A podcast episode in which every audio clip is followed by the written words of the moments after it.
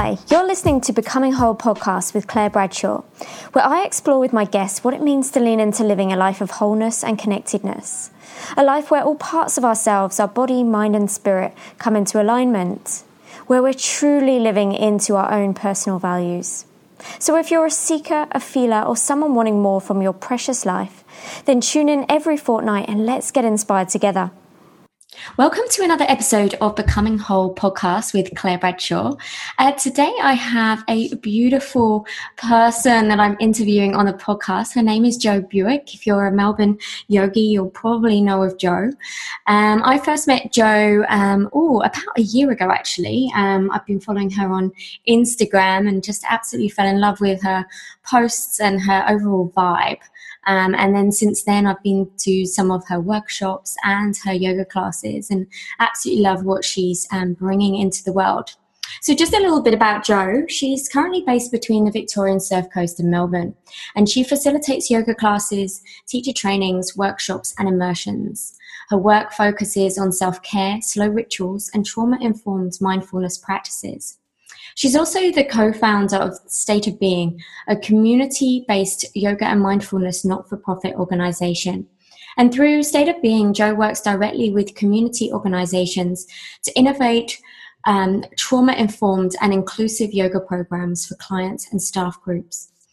Um, she's also worked in the community and state school settings as a teacher, an edu- educator, and a coach um, an innovator of trauma informed and applied curriculum and program design. Um, she's also worked in the not for profit sector, developing local, state, and national educational approaches and strategies. So, as you can probably tell, she has many talents. She's got um, an incredible, um, you know, background and experience, and she's also um, studied um, a lot and continues with her studies um, in trauma sensitive yoga, and also a Master of Education at the University of Melbourne. So, welcome to the podcast, Jo. Great to have you here. Hi, Claire. It's such yeah. a long bio. Thank you for reading it for me. No, it's very comprehensive, and you've been you you do lots of amazing things. So it's it's great to um, share that with everyone. And before we start the podcast today, um, when I popped onto your website, there's a beautiful quote there from the Lao Tzu, the Tao Te Ching, and I wanted to read it out for everyone. Simplicity, patience, compassion. These three are your greatest treasures.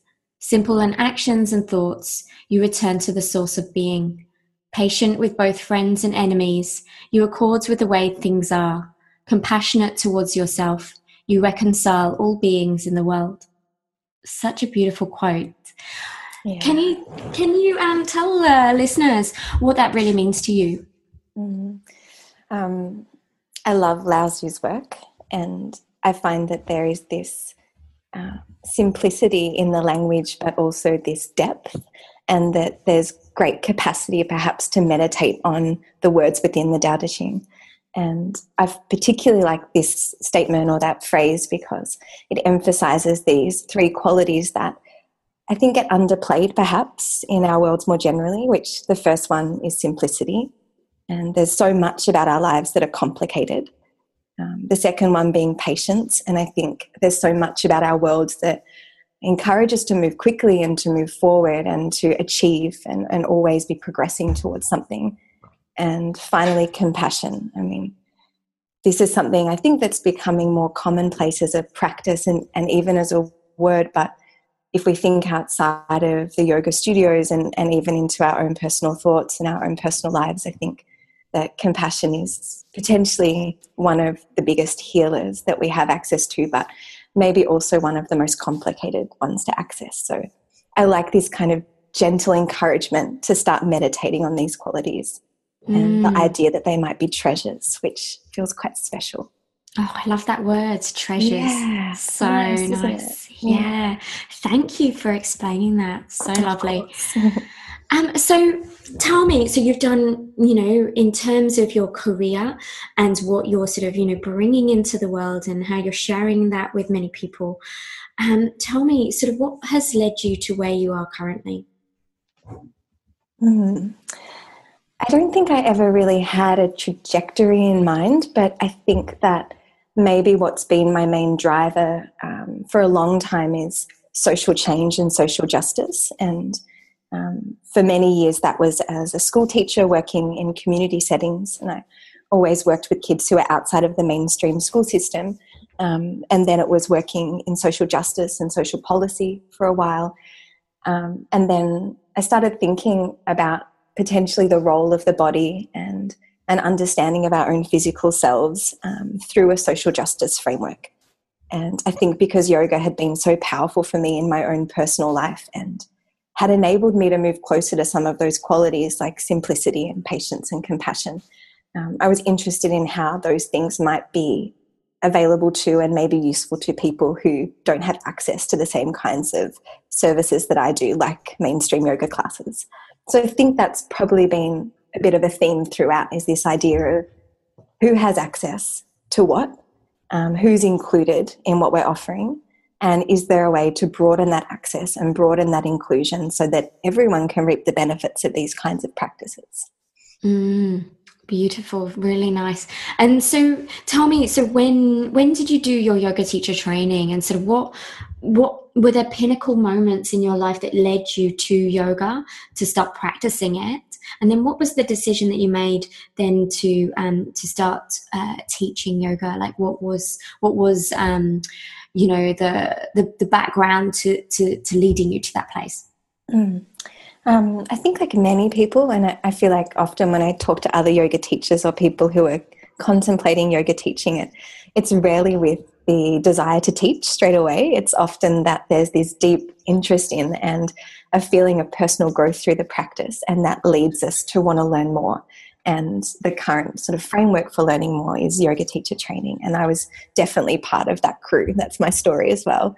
Um, and so I really, I really wanted to learn more about the practice, and I was also interested in integrating it into my work as a school teacher um, and into my work in terms of creating youth programs. Um, but with Pinnacle Moments, I think that um, it's, it sort of feels strange to reflect back because it does feel like there's been quite a lot of change. But I was a very anxious person for a huge component of my life, for most of my life, and um, suffered from anxiety disorders and um, a really unhealthy dose of perfectionism. Um, very much an A type personality, and my yoga looked like that. I was so disciplined um, obsessive, I think, almost with the practice, and didn't really use it to investigate those more subtle components that I touched on earlier around simplicity and patience and compassion. Um, I think I was using it maybe in the reverse. I was using it as a discipline, and there was a harshness to that. Mm. Um, yeah, so I think that it's it's been quite a journey to soften that practice within myself and and to realize that if I'm going to go out and, and share these practices, I don't want to make anyone else feel like they need to be harsher with themselves than they already are. Um, mm. I think mm. there's so much of that in the world already. And yeah, so it's in, I haven't thought about that for such a long time. So thank you for asking the question. No. But it's yeah, it's been a huge shift.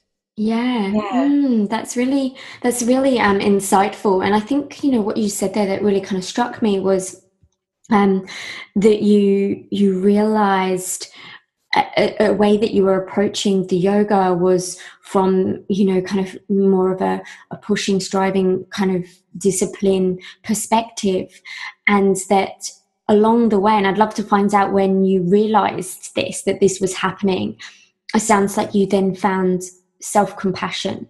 And then from that place is that where then you know the the trauma sensitive yoga and that you know that really nice soft compassionate place in which you teach because i've been witness to that does it come from that really deep place from within? Yeah i think i think it must you know it's yeah it's interesting. I've i mean i've had quite a bit of loss in my life too. I've, I've lost loved ones and and friends along the way and i think that maybe the harshness was a, a, a way of protecting Mm. And in my previous work working with young people, it was in trauma informed education settings. And I found that I was pretty good at being compassionate towards people. And I was yeah. pretty good at doing that to people I was working with and with partners and loved ones and friends. But um, when I started to listen to my own internal voice, there was this kind of cognitive dissonance because what was happening inside was very different to what was presenting outwards. Mm. And yeah, and I think that was starting to learn that I had an internal voice. Number one was quite shocking. yeah. Yeah. And you know, that feeling when you, and it often happens on the yoga mat, I think, for yeah. people when you're in this heightened state of awareness and you notice that you're talking to yourself and mm. that the conversation is not particularly kind. Yeah. And parts of yourself sort of show up there that can be shocking and surprising. Um, mm. And I, I think I was really interested in that and I, I wanted to work with that and explore that. Um, yeah, and it, it, took years. Yeah. it's, still, it's, still, ongoing, you know. I yeah. would love to say I've perfected it, but yeah. I think that trauma informed practices and compassion practices, they're just one and the same. Yeah. And I think they should maybe both just be best practice in how we approach all things that have a healing capacity. Mm. That that should just be maybe the way we do it. Yeah. Yeah. Yeah. Beautiful. And um in terms of you starting to notice the way that you were talking to yourself, um, you know, was that through the work on the mat with yoga, or were you also doing other things that helped you have that heightened sense of awareness and realization? Mm.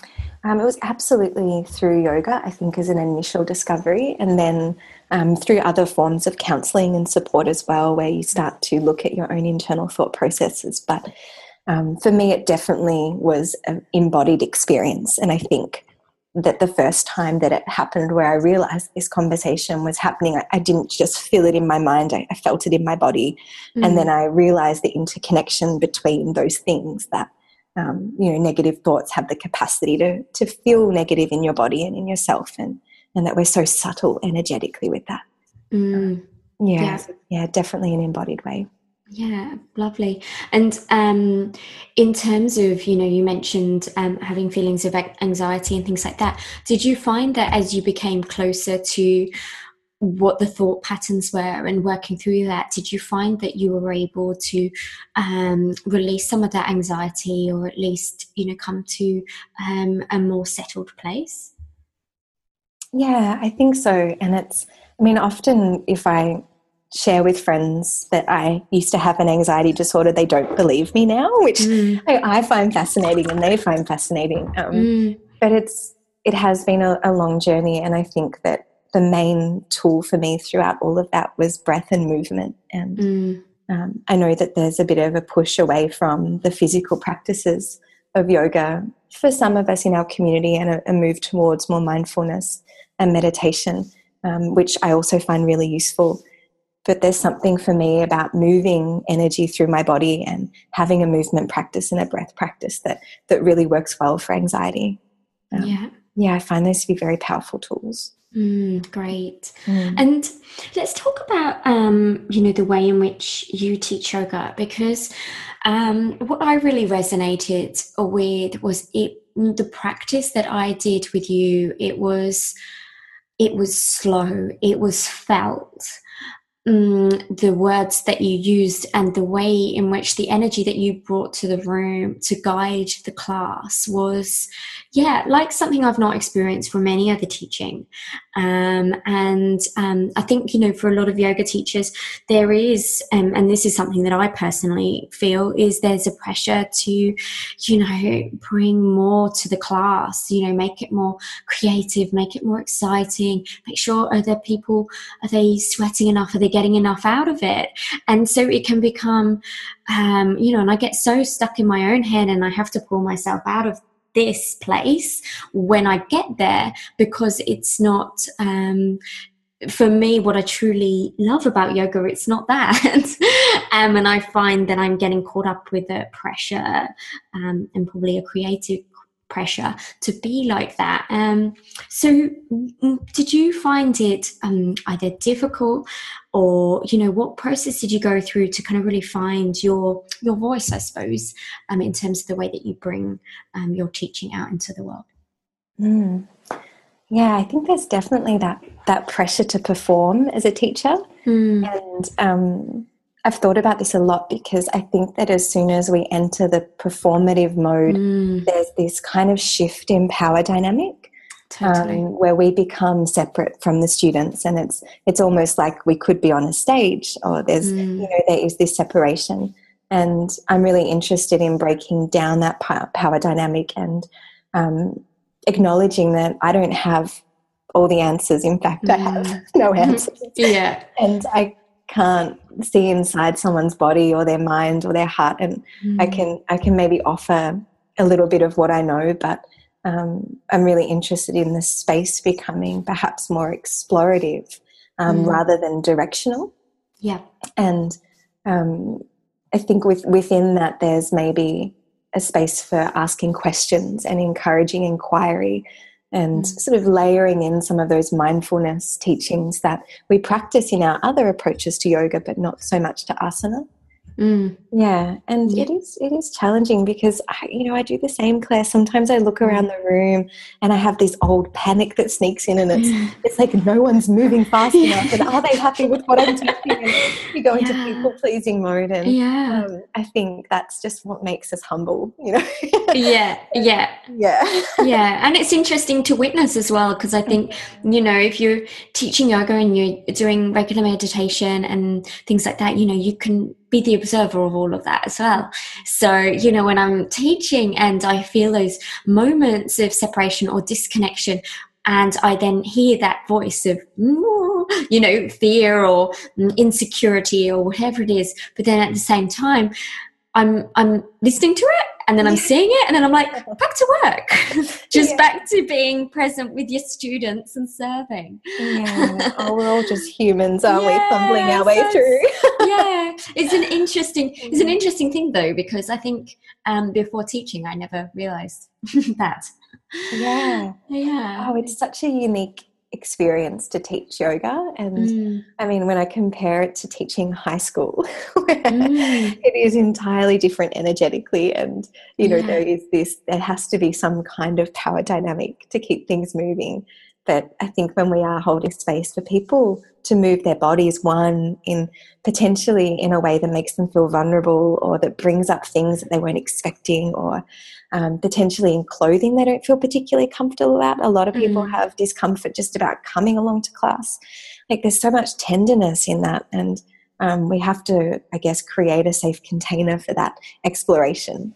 Um, yeah, in respect of that, what people are putting themselves up for when they come to class.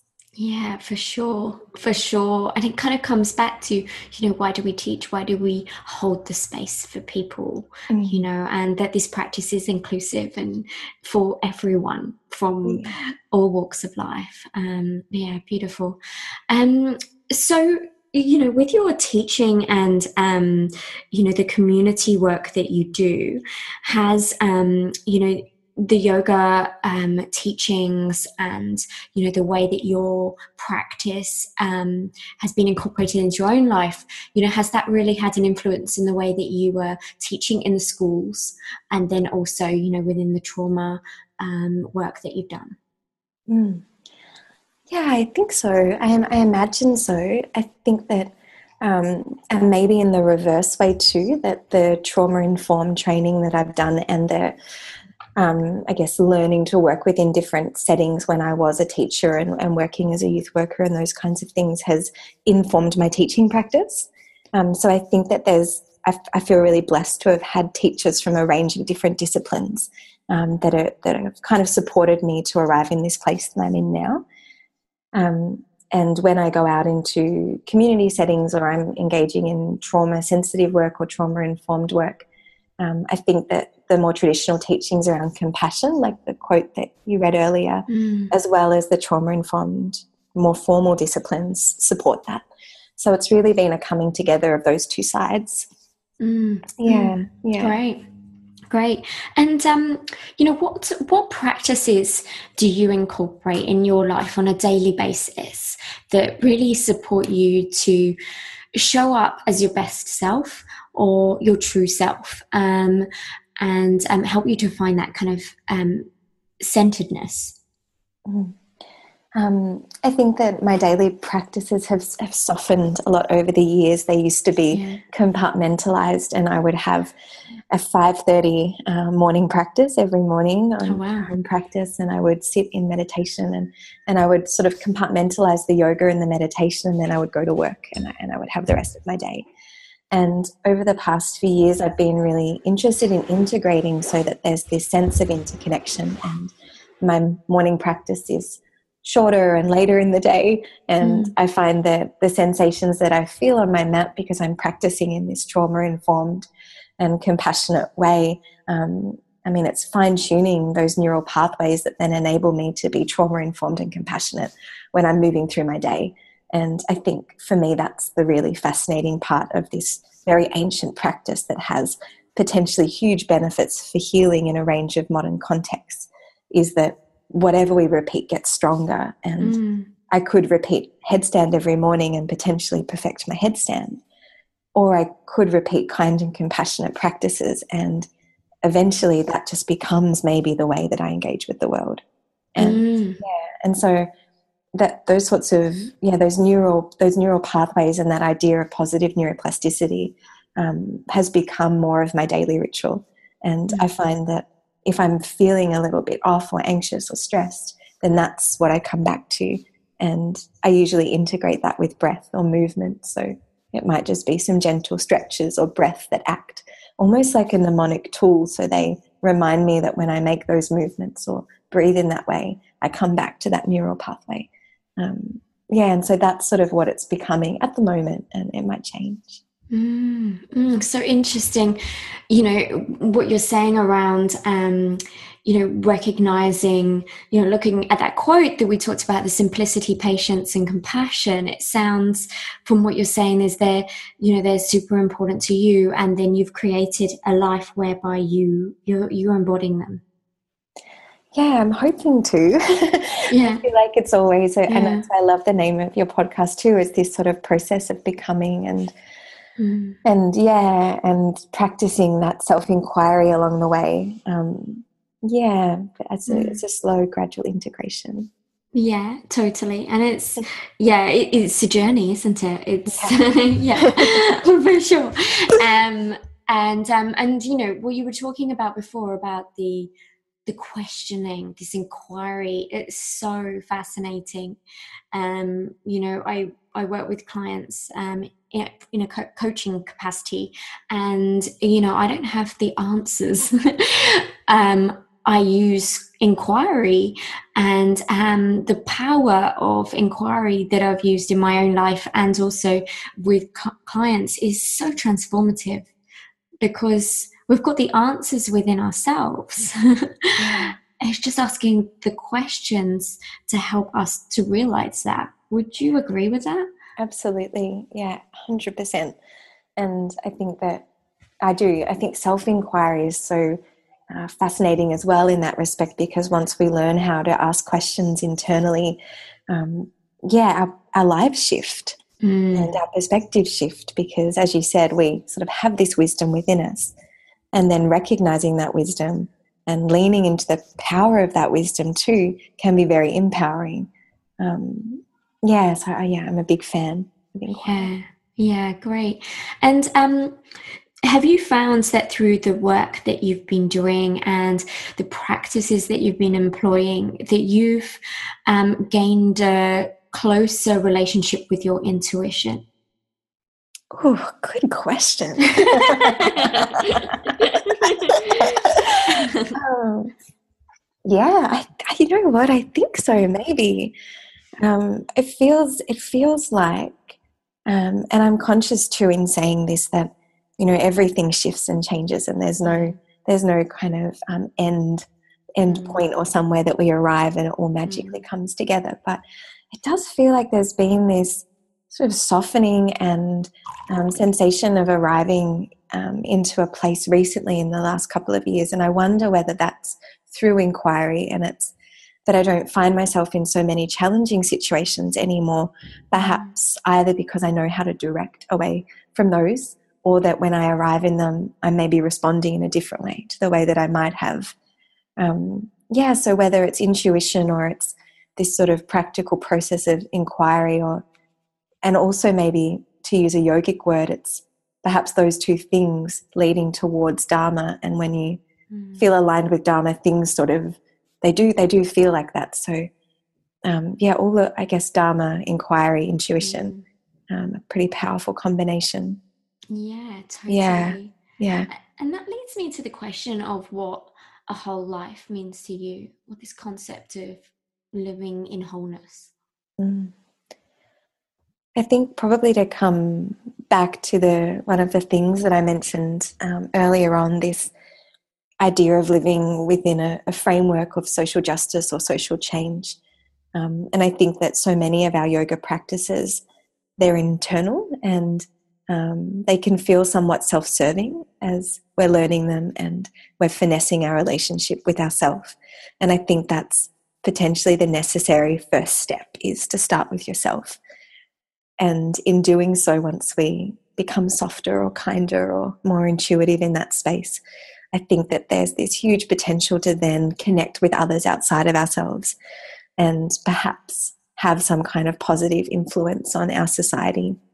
And I think for me, this idea of becoming whole um, should be available to everyone, um, not just me as a privileged middle class white Western woman, but this should be something that everyone has access to. And I know that has a myriad of manifestations for different people. And the part that I'm deeply interested in is those people who don't have the kind of economic or social or cultural capital that I do. Um, how can our society shift to be kinder and more compassionate so that we all can access these sorts of practices? And I think that's what wholeness maybe looks like to me is that it's there for everyone. Mm, that inclusivity. Yeah. Yeah, beautiful. So let's talk about state of being. Um, so um, that's your yoga and mindfulness not for profit organization. So, where did that kind of come from and where are you taking it? Mm. Um, it kind of grew from me just working on my own, um, going into some familiar settings that I, I used to work in um, when I was a school teacher and a youth worker and sort of exploring yoga in those contexts. And through that exploration different contact, contacts of mine reaching out and saying oh i heard you did this program with these young people in this place. Do you think you've got capacity to do it here?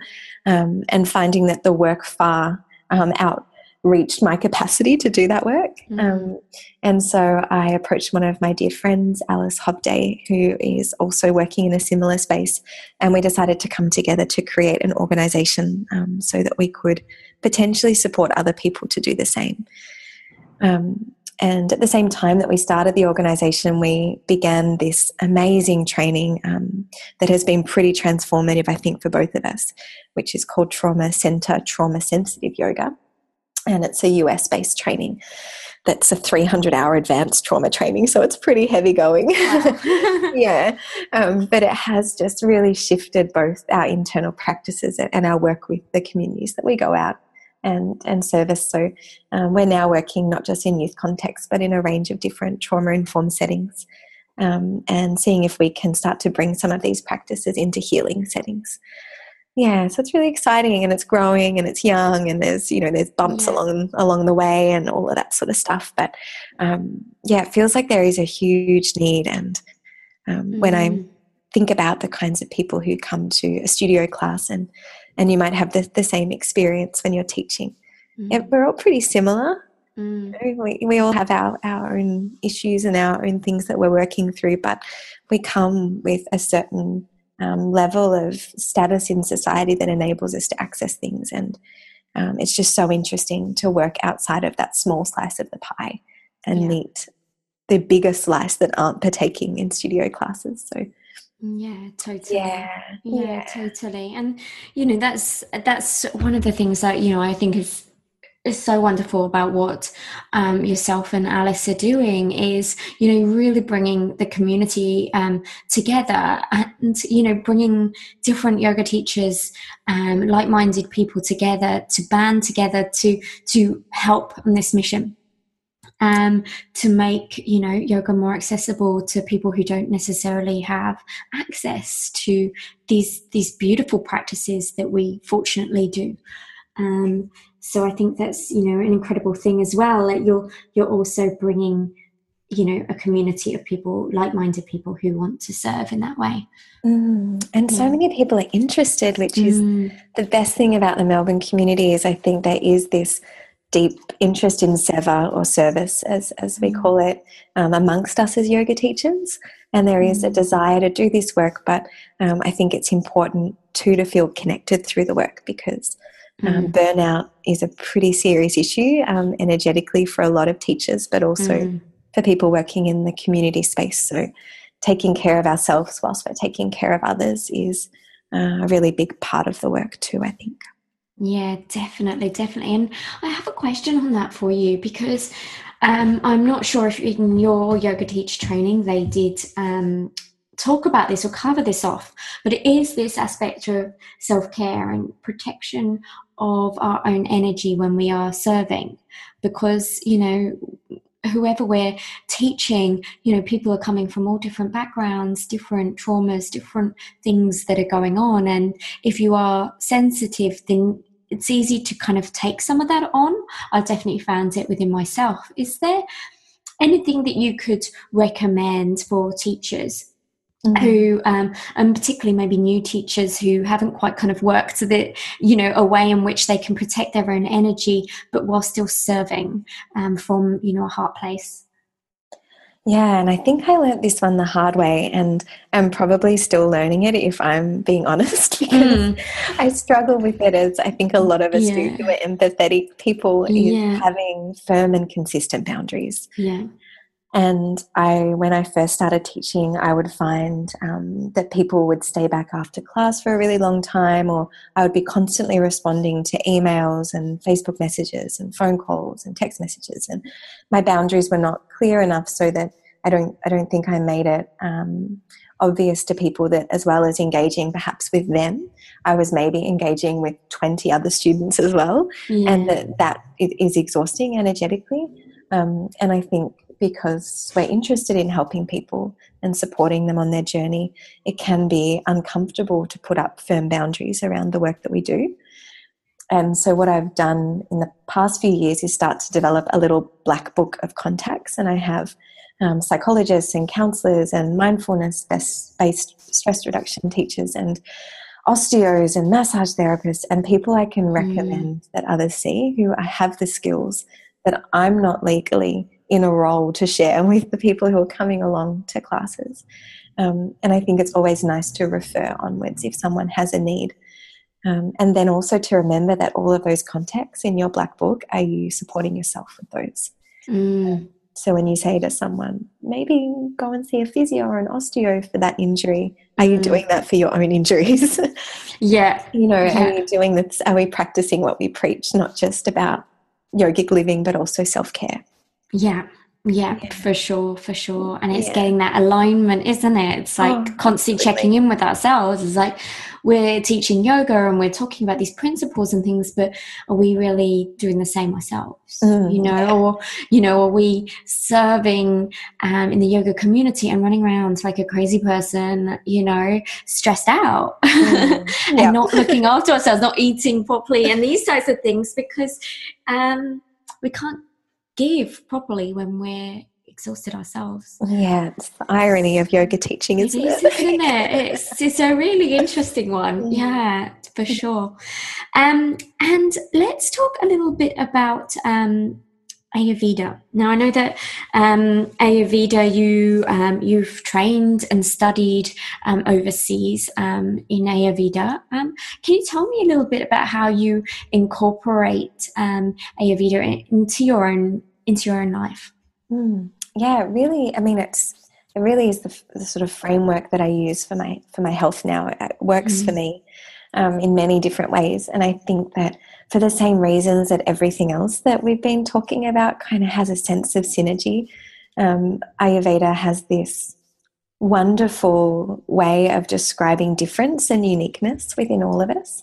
And I think that acknowledging the uniqueness of my own energy and my own life and, and where I'm at has enabled me to be really respectful to and in tune to other people's uniqueness.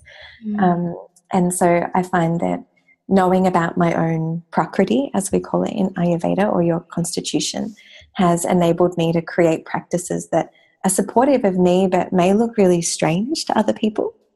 Um, and I think that enabling that enabling capacity to to sort of create something deeply personal is what works well for me. Mm. Um, yeah, and I think it really, for me, it works well within relationship too. Like um, Alice, being my business partner, um, has a slightly different constitution to me, and when she is she's high vata, which means she's highly creative, highly spiritual. A little bit of an airhead when her vata's too high. yeah. And so she's and her nickname is AC Spacey. And all these things just come together, you know. And so when mm. she's being a little bit spacey, I can be like, oh, it's Alice's vata. She's mm. not doing anything to, to frustrate me. It's her vata. And when yeah. I'm being a little bit too driven or, or too focused with the business, she'll be like, oh, that's Jo's pitta. That's her drive. And I mm. think it creates a capacity to be compassionate towards each other because we don't expect each other to be the same. Yeah. Um, yeah. And so that, I mean, it infiltrates everything from food to your thoughts to your meditation to your yoga. It's this um, all inclusive practice that I think really has no bounds depending on what you're interested in. Yeah, yeah, no, um, I completely, um, I completely understand and um, and and get that. I, you know, just through um, my own work um, and understanding what my dosha is, um, has really helped me to understand how my energy is, and then understanding when my energy is going through the roof and it's going a bit crazy because I'm highly vata as well. So yeah. if I'm ungrounded um, and you know my body does not like winter very much, and so I have to ground even more. And um, because otherwise my energy goes straight to my head, and I'm just I'm about to fly away somewhere. oh yeah. um, whereas I never used to. I I noticed it. I think I noticed it back in the day, but I didn't realize that there it was a constitutional thing, and actually I could do some things that could support that and mm. help me to ground. Yeah, um, and you know, having that knowledge, um, and then having some practices that can support it um, is hugely helpful. And, and did you? Oh, sorry. sorry, you go. Say, even in a teaching capacity, when you mm. realize that everyone in the room has different mm. constitutions, and if you're a highly Vatic person, we tend to teach in a way that is pretty floaty and creative, which might suit some people really well, but may not mm. meet the needs of others. So, is there a way of making your teaching um, something that we call tridoshic so that it can support everyone in the room? Um, mm. Things like that, really interesting. Oh, that's fascinating. Oh, I'd mm. love to know more. Yeah. so that I suppose brings us to um, what programs and retreats and different things you have coming up because I know that you've been incorporating um, some of the Ayurvedic learnings into your your teaching. So, um, yeah, can you let everyone know what you've got coming up for the rest of the year? Yeah, sure. Um, so for teachers, we've done one of these already, but I'm running an Ayurvedic sequencing series, which will touch on a lot of the things that I, I just mentioned about holding space and, and, what it looks like to teach classes, um, largely from a seasonal perspective. So starting to interweave some of these Ayurvedic practices into your teaching. Um, and we've got one coming up on the 8th of April, actually, which is well, your dosha, which is Vata, mm-hmm. um, Vata pacifying. yeah. um, and then I've been running a student variation of this, so not for teachers, but open to teachers too, which is called Mapping the Seasons, Mapping the Body. And it's very much an embodied self inquiry based seasonal practice. So we'll do a Vata pacifying student workshop too. And that one I think is on, we'll have to check the dates. I'm pretty sure it's the 15th of April. Um, and then retreat wise, I've got one coming up in May, which is called Sadhana and it's all about the interconnection of all things yoga throughout your life. That one's through Gertrude Street Yoga. Mm. Um, what else have I got? And then some state of being training, and then a very exciting thing which I haven't touched on at all in this this podcast actually, which is um, a 200 hour teacher training course at the end of the year in November, which is in trauma informed and community based yoga with Meilai Swan under her organization called Yoga for Humankind. Amazing. That sounds incredible. Mm-hmm. Mm, and that's um so that's a teacher training so that teachers after that training then can go out into the world and be teaching from this place. So yeah. the respect and the compassion and all of that for for you know the people that they're serving in their in their communities. Yeah, yeah, that's mm. it. Yeah. yeah. Oh, fantastic. Well, thank you so much, um, Jo. This has been a lovely um, uh, chat. It's been great to hear about what you're up to and what you're sharing with the world. And I just want to acknowledge um, you for um, for your honesty, your vulnerability, and um, and for doing what you're doing in the world. Oh, thank you. And likewise, likewise, Claire. Mm, thank you so much for having me. thank you so much. And what I'll do is I'll put all of Jo's um, details, her media, ha- um, social media handles, and um, her website details. And so she has all of the uh, retreats and workshops and all of that information all on her website. So do check it out. Thank you so much, Jo. Have a beautiful rest of the day. You too, Claire. Thank you. Thank you. And that's the end of another episode. I do hope you enjoyed it and gained some new insights. You can find more info about the show and my guests by visiting my website claire-bradshaw.com or subscribe to iTunes to ensure you don't miss an episode. And if you're enjoying the show, please give it a rating on iTunes, as this makes a huge difference in sharing the podcast and its content with more people. My dream is to create a happier, healthier, more wholesome world, and I truly believe that it starts with ourselves. So thank you for listening and have a beautiful day.